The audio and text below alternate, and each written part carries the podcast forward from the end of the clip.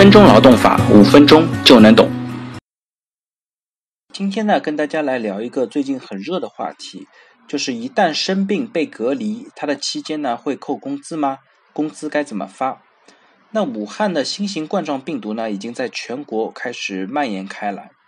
那我们今天来讨论一下，如果这段时间去武汉出差或者探亲，出现了疑似病例被隔离，在隔离的期间呢，有工资吗？该怎么发？劳动合同可以终止吗？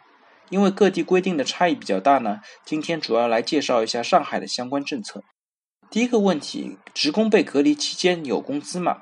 那劳动者呢被确诊为新型的冠状病毒感染的肺炎，并依法享受医疗期待遇的，他的工资呢也应当按照各地病假工资规定的标准来支付。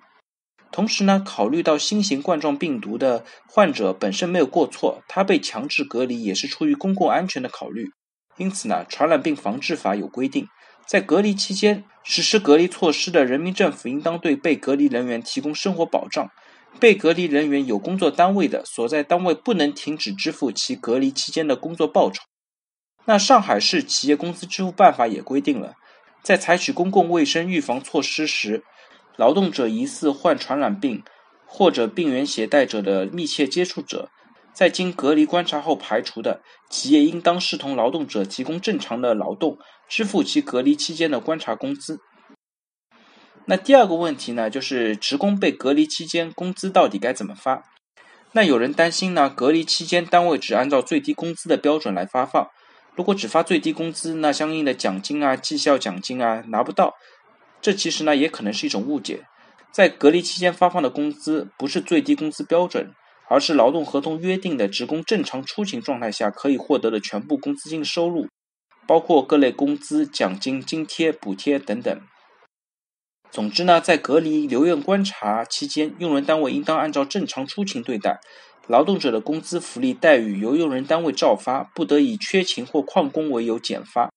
有的单位每月的奖金和绩效工资是根据每月考核发放的，那就需要按照单位具体的规章制度来执行。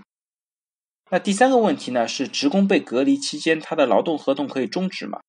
那根据劳动合同法的相应规定，呃，有一种情况下是不能够根据劳动合同法第四十条和四十一条的规定解除劳动合同的，那就是法律、行政法规规定的其他情形。而传染病防治法的相关规定呢，就是属于这种其他情形。它规定了，对于甲类传染病的预防控制，包括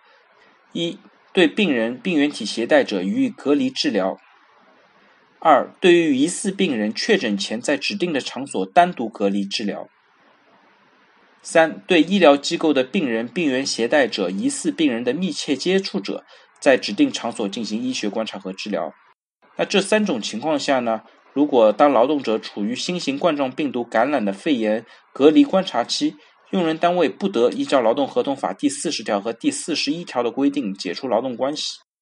即使劳动合同到期了，经过隔离观察被确诊为新型冠状病毒的感染者，或者需要其他治疗的，他的医疗期只要没有满，劳动合同都不能够终止。他的劳动合同期限和医疗期。只有在都届满的时候，劳动合同才可以终止。